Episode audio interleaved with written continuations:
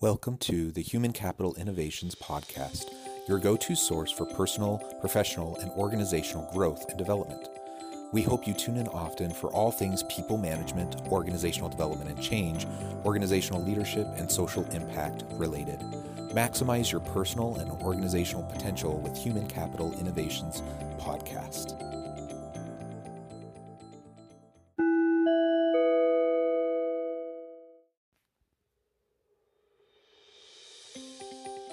Welcome to the Human Capital Innovations Podcast. In this HCI podcast episode, I talk with Dr. Keith Merron about building extraordinary organizational cultures.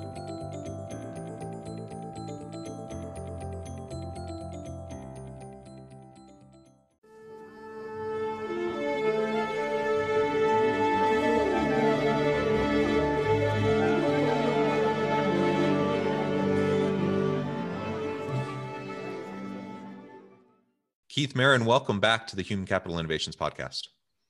Oh, thank you. It's great to be here. Yeah, it's great to have you back. I'm excited to continue our conversation. Uh, last time we were talking about remarkable leadership and some of the characteristics of that. Uh, and I would encourage listeners to go back into our back catalog and to check out that episode. That was a really great conversation.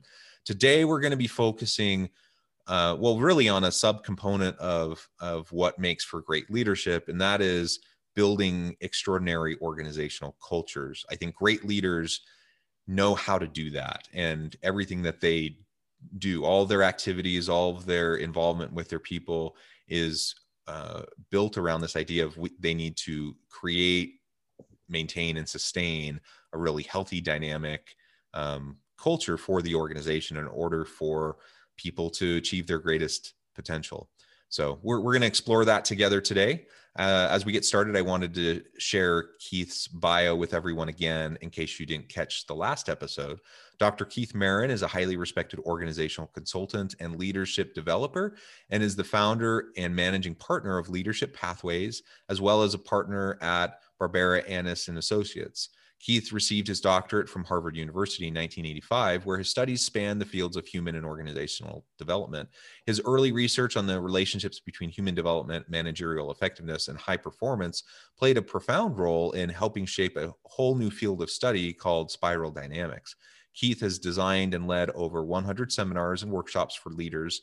In partnership with his clients, he has successfully conducted over 25 large system strategic, cultural, and technical change efforts companies hire Keith for one of the following three reasons to achieve sustainable high performance and industry leadership, to design and lead innovative leadership training programs, and for building ex- extraordinary organizational cultures, which we'll be talking about today. His work has positively impacted companies like Hewlett Packard, Amerigroup Corporation, Medcath, Wang Laboratories, General Public Utilities, World Corp, uh, CSAA, Endocare, the Healthcare Financial Management Association, as well as 350 other companies and organizations. Additionally, he is the author of five books uh, on human and organizational change, and I'll uh, list all of those in the show notes. Keith teaches leadership, teamwork, and change management at Hult at the Hult School of Business and is a high demand uh, speaker on the subject of leadership and building extraordinary organizational cultures. So welcome back, Keith. It's awesome to have you back on the podcast. I'm excited to have this conversation. Before we launch in uh, to the dialogue, anything else you would like to add by way of background or personal context for the listeners? Gosh, I think you have a little bit of an older bio. Yeah, I should I should add uh, the sixth book. My most recent book is the Art of Transformational Coaching. We'll talk about that a little later. But I do want to mention something that you might find of interest, which is that you may recall, and many of the listeners may or may not know, that in 1982 a book came out called Corporate Cultures, and it made the whole concept of corporate culture famous. It was written by Terry Deal, uh, and uh, it was along along with um, In Search of Excellence, which came out at the same time. Both of those books really put the concept of corporate culture on the map in a big way. And the reason why I'm mentioning this is because Terry Deal was my doctoral advisor at Harvard. And so I got in on the ground floor of this culture change movement. Um, and I've been probably because I studied with the guy who wrote the book, um, been doing more culture change work and culture development than just about anybody on the planet. Um, it's what I love to do. It's where I put my attention, and I help leaders create healthy cultures. So it is a topic very much on my mind and in my heart for the past close to 40 years now. That's wonderful, and thank you for sharing a little bit of that that history and background. That's that's really uh, incredible uh, that you have that that direct connection, and it does speak to not only your level of expertise and experience, you know, in the field and and in this particular topic area, um, but I appreciate the passion for the topic. Uh, it's a passion yeah. that I share um, mm. for organizational culture and and change leadership. Uh, I think these are some of the types of skills that modern day leaders need to have if they ha- have any chance of you know leading successful organizations into this extremely uncertain future with all of these disruptive forces at play um, we just need to be agile we need to uh, we need to be flexible and adaptive and that's hard to do while maintaining a healthy dynamic culture where people feel empowered they feel supported uh, and that that the people within the organization have the opportunity to maximize their potential um, to their own benefit but to the benefit of the organization as well so that's that's not an easy thing to do and that's why we talk about these things um, to oh, hopefully yeah. give people some ideas on what they can do to start um, you know making a bigger impact uh, in their own workplace I agree. It is not easy. That's partly why you and I have a job. We get to help help leaders do just that. Yeah, and you know, I I've been doing this not as long as you, but I've been doing this for you know the last uh, 15 plus years, and the more I do it, the more I realize like it, it's it's it is hard. It's not easy, but it's also not often rocket science either. Um, like there are principles that you can um, carry out like if you follow sustainably and consistently that can make a huge impact and and it's it's it's not rocket science. And so i'm hoping that we can today we can distill down you know some some key points that anyone listening can start to think about self reflect on uh, consider how you know they might be able to make an immediate difference uh, for their people even starting today or tomorrow they can go out and they can and they can start um, doing some things to create a more dynamic and healthy culture uh, within their organization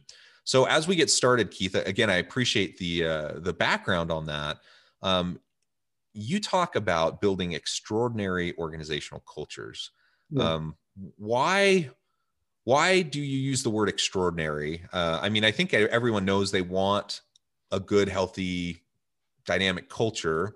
Um, but I, I, suspect there's something more to the, oh, yeah. your choice to use that word. Oh yeah. Well, a couple reasons. Part of it is just personal to me. Uh, as you may recall in our last conversation, I'm just fascinated with mastery of anything. So um, uh, most of my books have have a strong bend toward what is it what does it mean to do something remarkable or to be remarkable or create something remarkable and um, and achieve some form of mastery and uh, and so that i'm just fascinated by that but more importantly as as you're aware the research on organizational effectiveness and on return on investment on on organizational growth shows that in the long run the quality of the culture is far more important than any other singular variable including strategy, um, including the quality of your product, and of course, market timing, um, good luck, uh, good product, good idea, all make a difference. But they make a difference in a given moment in time. You can put a product out there or a service out there, and it could be great at one point in time. But then the greater it is, the more you'll have competition coming in to try to do even better than you. And so the question becomes how do you create a culture that can can build and build and build and uh, and so the research shows that the organizations that have extraordinary cultures um, above average let's say well above average have a greater chance for success in the long run and so if you're playing the long game as almost all my clients are doing, then uh, the, the culture matters a lot. And therefore, the biggest strategic advantage one could have in the long run is a great culture more than anything else. Yeah. Oh, I, I completely agree with that. And it's interesting to me because I see so many organizations and leaders, you know, usually well-meaning, um, but but they they undermine their own sustainable, dynamic, healthy culture by some of these short-term choices that they make in terms of strategic direction, product launches, how they engage with their customers, how they how they um, uh, lead their people and, and manage their people within the organization. And so this this the bigger picture, like long game, the long term um, look at the role of organizational culture and, and having that that dynamic culture, it really does matter. And when we get too caught up in the current moment uh, yeah. and quarterly earnings reports and you know all those sorts of things. We tend to be really great at short-term orientation uh, in western cultures particularly in the united states. You know it there, there's some benefit to that but but honestly in, in it, it can also really undermine your your focus and your attempts towards this long-term culture. Um, what what would you suggest to clients as a way to to stay grounded and connected to these long-term goals and and your your long-term uh, cultural orientation in the midst of you know immediate challenges that you're facing. Uh, you, you have disruptions you're worried about the pandemic whatever. You start to take shortcuts around your people around the organizational cultural elements and then before you know it you're spiraling and and doing a lot of things that you wouldn't have done you know a year prior. What what can uh, leaders do to stay connected and grounded well, I think that it, it starts really with a personal choice. It's not now. Now, if you're in an organization that is already short-term oriented, then it, it, it's difficult. But I'm going to speak to the leader who has control over their destiny in some meaningful way. And so it's it really is a personal choice. And it, it's where do you stand in your life? Are you leading with the intent? Are you building an organization with your intent to sell, or are you building it with the intent to last? Are you building an organization where you want to have a legacy and where that organization endures well beyond you? And those are personal choices as far as I'm concerned. You can go in either direction and anything in between. As soon as you pitch your tent in the arena of short term, then you make decisions such as well, I need some investment capital from from an angel investor or from uh, venture capitalists. And venture capitalists, as we all know, have kind of a three to five year time horizon. And their intent is very clear build it to sell. They want an exit strategy, and their money is not patient, their investment is not patient. And so you kind of sell your soul to the devil in a sense and I'm not saying uh, venture capitalists, all my venture capitalist friends might not like hearing this, but you sell your soul to, or you sell your business to a venture capital company that has a short term horizon, already it's going to be tough to build anything of legacy. now you still can, depending on who you're partnering with and depending on what their aims are. But it's kind of go big or go home in the venture capital world. But somebody who is building a company to last and really wants to leave a legacy states that up front, names it, declares it, partners with investment capital that is a little more patient and who understands that, and now they have a chance. Similarly, when they sell to a uh, sell the company to a um, uh, private investment firm or something like that, or private equity, um, you know, there are different kinds of private equities. Some are patient, some are not. So I think it really starts with what is your stance right from the get go? And now you have a greater ability to build over time because you have partners who are patient with you. Um, once you're clear that you want to build over time, then every single investment you make, every single choice you make, you're facing the same question Do I take a shortcut or do I not? And um, I, I don't think there's any secret sauce here. Just keep looking at the long run and ask yourself the question, which is the best way to go? Do I lay people off or do I not? Do we do we um, put this product out that has some problems with it, or do we wait another quarter until it's ready to go? What happens if we put it out sooner? Well, we may make more money right now, but we may pollute our reputation. I'm saying that those choices are going to be in front of every single company and every single leader. And it starts with one's own personal stance. And then the choices become clear. Yeah, I, I think that's well said. And it, it, so it does come back to our personal kind of ethical, moral um, compass, right? And our own values and how we prioritize those things. And so right. if if we if we prioritize long term growth, sustainability, legacy, investing in our people, uh, if those are our top priorities, that will trickle down into all of the small everyday decisions that we're making uh, within the organization, all the policies, practices, procedures, uh, how we interact with our people, how people are held accountable, um, all of that, right, will will um, be built around the, these longer term visions uh, and priorities. And we can't i i think it's important to we can't understate the the the, the essential nature of that kind of an orientation as we uh, as we carry out our daily work. So if i'm a ceo or a c-suite exec um, or even you know a middle all the way down the line uh, leader within the organization even down to just the lowest supervisory levels you know i have to be thinking about how my actions do Im- impact uh, the perceptions of my people how they interact with each other uh, and this the stated long-term goals of that culture. And if i'm not doing that then chances are you know if i'm not consciously thinking about it and, and working towards it chances are i'm going to inadvertently you know perhaps purposely but usually inadvertently i'm going to do things that are going to undermine um, you know my desired long-term intent.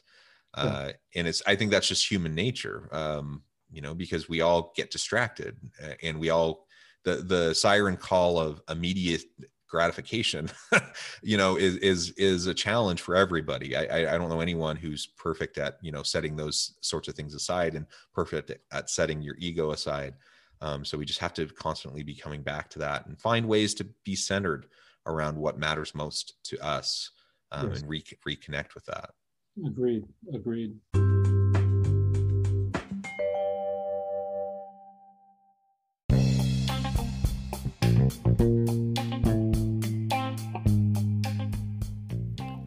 I'm excited to announce the publication of my new book from HCI Press, The Alchemy of Truly Remarkable Leadership Ordinary, Everyday Actions That Produce Extraordinary Results. Consider how the nature of work has shifted over the past 50 years. With increased globalization, rapid technological advancement, and the shift in economic composition, the average job of today looks very different than the average job of 50 years ago. What will the jobs and organizations of tomorrow look like? Moreover, what does this all mean for organizational leaders? What are the core competencies and capabilities of organizations and their leadership that are prepared for continued disruption and geopolitical and socioeconomic shifts? Regardless of what the future holds, increasingly, leaders need to be socially minded, data driven, decisive, champions of talent, and disruptors of the traditional notions of leadership, teams, organizations, and work. The alchemy of truly remarkable leadership will help you to explore your own leadership competencies and capabilities and consider ways to apply and implement them into your workplace and personal life.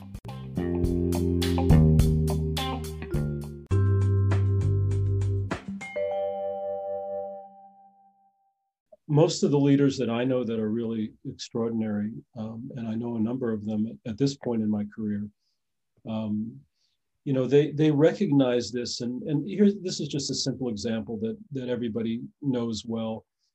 Almost every corporation on the planet has a set of values and they put those out there. Uh, you know this comes from the research that we did 40 years ago and terry deal really did it. I I was learning from him, so I should say he did it. But I was quite familiar with this research that that showed that organ- to create a strong organizational culture, you need to have a set of principles that guide us. Well, so everybody knows, you and I know, we face this all the time. We face decisions where, what do I do? Do I go after the money? Do I do cut corners here? And what are my values? Tell me. Well, my values are almost always enduring. Values for excellence, values for honesty, values for for um, uh, demonstrating care for other people. Those are principles that we all live by. But in any given moment, we're faced with a choice. Well, the leader of the organization that stays true to the values of the organization and him or herself will create greater trust. That trust creates loyalty. That loyalty creates stability in the organization. It also attracts other people who share those same values. The moment the, the leader compromises those values and says, okay, I'm not going to tell the truth to the customers, or let's not tell them we have a problem over here because we're afraid we might lose a little bit of business. Wells Fargo, who who who bends their the data around um, uh, uh, around their income um, in order to poof up their stock value, in order to attract more customers in the short run, the trust level plummeted the moment they made that decision. Had they made a different decision and said, no, we're not going to try to poof up anything here, we're going to stay the course in terms of our values, that's the moment they reclaim or they, they solidify their trust. So that's a simple example. We face it all the time. You want to create a great culture? Stay true to the principles that you state. Not so easy, but that's the key. More important than any other variable as it relates to culture. Yeah, yeah. So so having a clear understanding of your core values and how they're prioritized and then staying committed to those in the long term. Uh, and you mentioned how that directly impacts trust, loyalty, commitment. Uh, what are some of those other factors that you've seen over the years, both in your research as well as your consulting work, uh, around creating that dynamic, extraordinary culture? Yeah, so I, this is something I uh, I've been drumming this into all my students and all my clients for God knows how long. But the key to organizational success is alignment. Alignment and commitment are really the two variables, or alignment and ownership. And what you're trying to do when you create an organization, you're creating a condition where people are all moving in the same direction toward a clear shared goal. And they're working well together. That's what alignment is. We're, uh, we're, we're working together. Our, our rows are, our, our oars are rowing in the same direction toward that aim. And we feel a sense of ownership. We have a direct experience of this is my organization. This is not our organization, it's mine. I own this psychologically. I care about what we're creating. I care about what we're doing. So those are the two dimensions that everything else revolves around. And so you, you know, ask the question, how do you create alignment? And now you get a clue to, or how do you create a, alignment and commitment? You get a clue to what it takes. So some of the keys are strategic clarity. Do we know where we're going? Do we know why we're going in that direction? Do we have a, a competitive, a, a strategic aim that differentiates us from our competition? Do we know what we're doing in terms of our culture? Do we have a clear sense of what we're creating in the culture? Does that strategy and that culture align with each other? Do, are they congruent with each other? For example, do we have a innovation strategy and if we do, that our strategy depends upon constantly innovating, we need to have a culture of innovation, a culture of creativity. Um, so uh, another variable uh, would be to what extent do we cultivate a sense of accountability and responsibility in our organization? Do we create conditions where people can choose and own? Do they have freedom of choice? If so, we'll create greater ownership if we're highly top down and the leaders are telling other people what to do, they will comply. Others will comply. They'll go, yes, sir, yes, ma'am, I'll do whatever you tell me. But they'll be relating to the organization as children, being told what to do, or they'll do it out of obligation, not out of true choice. And we know that when people do things out of choice, they're much more likely to take put extra effort, residual effort, putting into the organization. They'll be in the shower thinking about their business and their organization. Um, on vacation, they'll be thinking about it. So um, I'd say those are uh, all crucial. I think um, how we work together, how we play in the same sandbox is going to be uh, uh, uh, also equally crucial. So I'll stop there. I'm sure that's sparking some thoughts on your end. Um, but like you say, it's not rocket science when, especially when you identify those two variables, alignment and commitment. Yeah, alignment and commitment are so key. And I think about, I've done quite a bit of research in terms of person job fit, person organization fit. Um, those speak to the alignment elements that you're describing. And so if you want broader alignment uh, within the organization towards this common goal culture that's that's the intentionality of of everyone involved that's only going to work as you attract and retain people who are in alignment with with that culture right and yes. so that that's one of the reasons why um, the the selection process is so important why retention of top talent and people who align with the organizational vision and culture is so key and important and i think sometimes we really excuse me sometimes uh, as leaders you know we think too much in terms of the metrics behind people and their performance and not enough about some of those really difficult to quantify elements like alignment and yeah. and uh, someone's commitment to the culture because that makes a huge huge difference in the long run yeah so i'll give you uh, uh, to, to build on what you're saying I'll, I'll, I'll name a couple of very specific things that people can do um, one of them is and this this comes out of the, the book uh, first break all the rules which came out about 15 years ago and yeah, that's that's and, one one of my favorite books that got me interested in yeah. in a lot of what we've been talking about. Yeah, the, the central premise, and it it it it plays out all the time in my client organizations and every others that I'm aware of, is that people don't leave organizations; they leave their managers. So, so um, usually the CEO of the organization is a symbol of of the organization, and but not many people interact with that CEO a whole lot.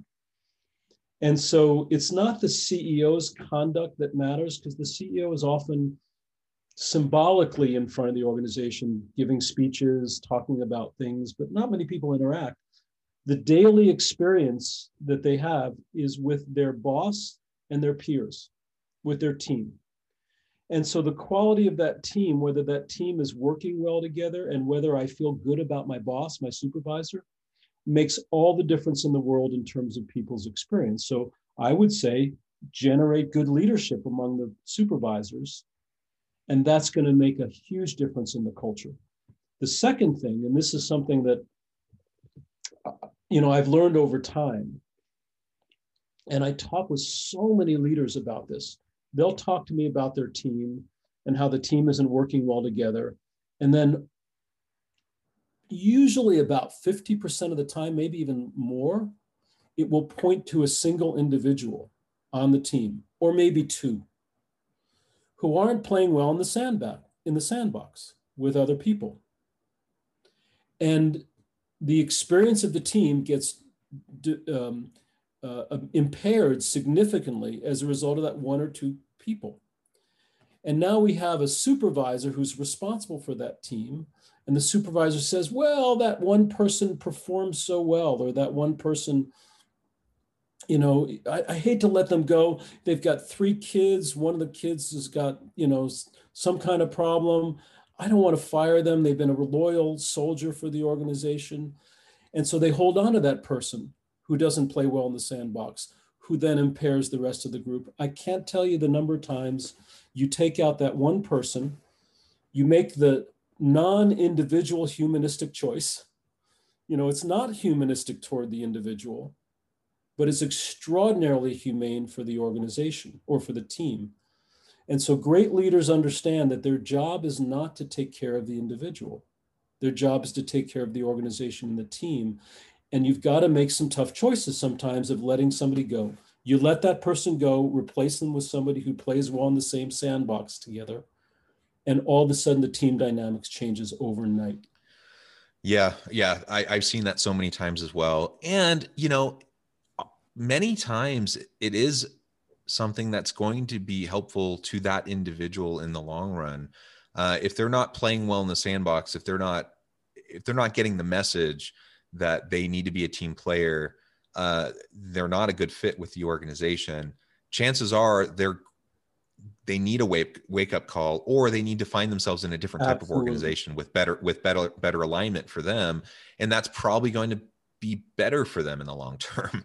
So I, you know, when as I think about the organizational needs and balancing that with the individual needs, you know, I I, I have to think about not only the long term goals of the organization, but I need to think about the long term development of my people. And sometimes it's just not a good fit for whatever reason. And and you don't have to pass judgment, like personal judgment on anybody uh, in terms of like you think they're a t- terrible person.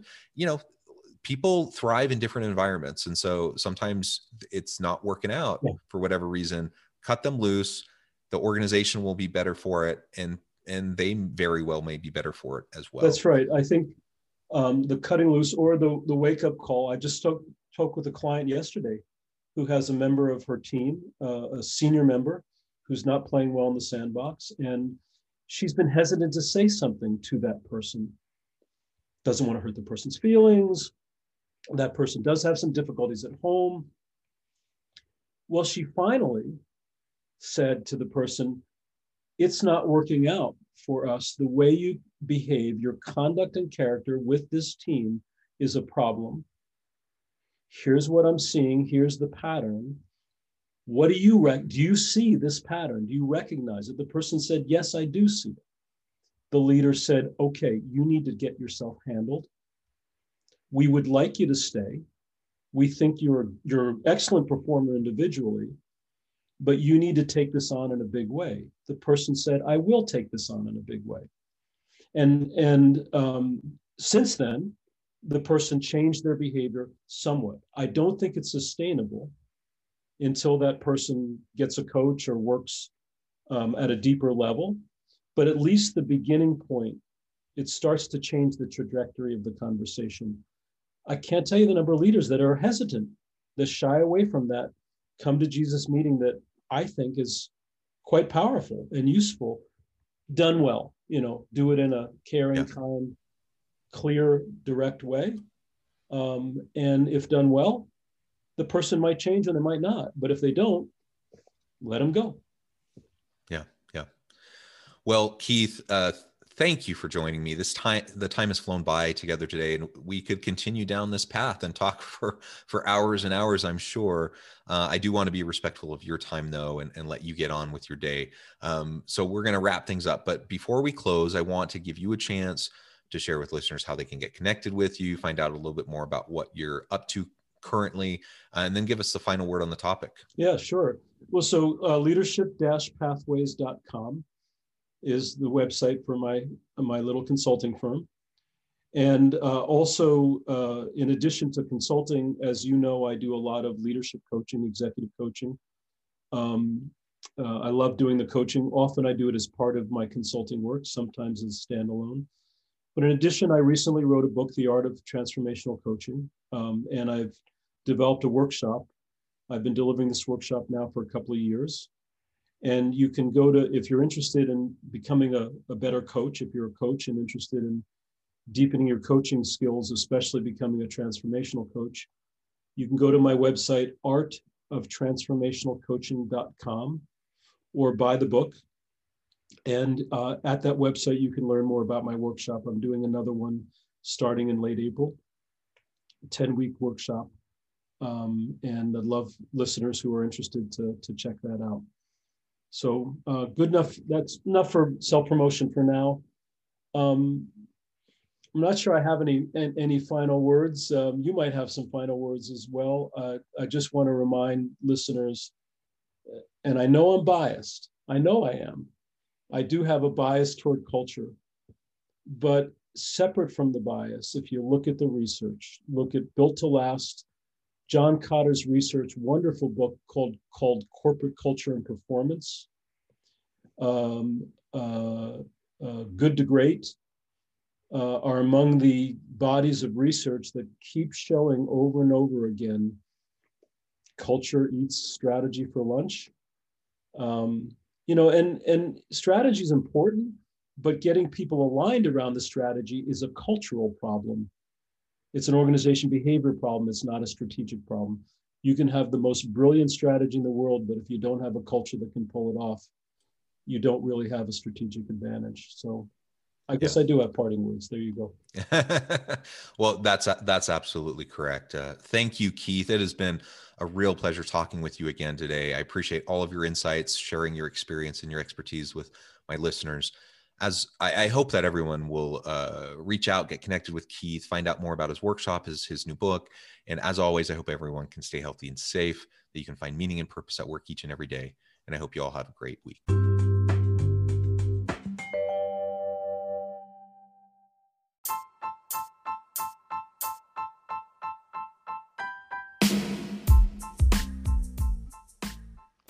We are excited about the launch of HCI's new magazine, Human Capital Leadership.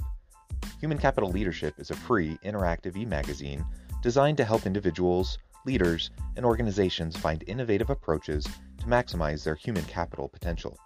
We will be publishing issues quarterly in August, November, February, and May.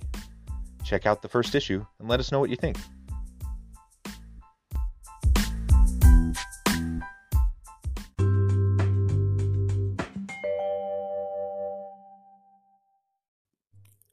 Thanks again for joining us for this episode of the Human Capital Innovations Podcast. I hope you stay healthy and safe and that you have a great week.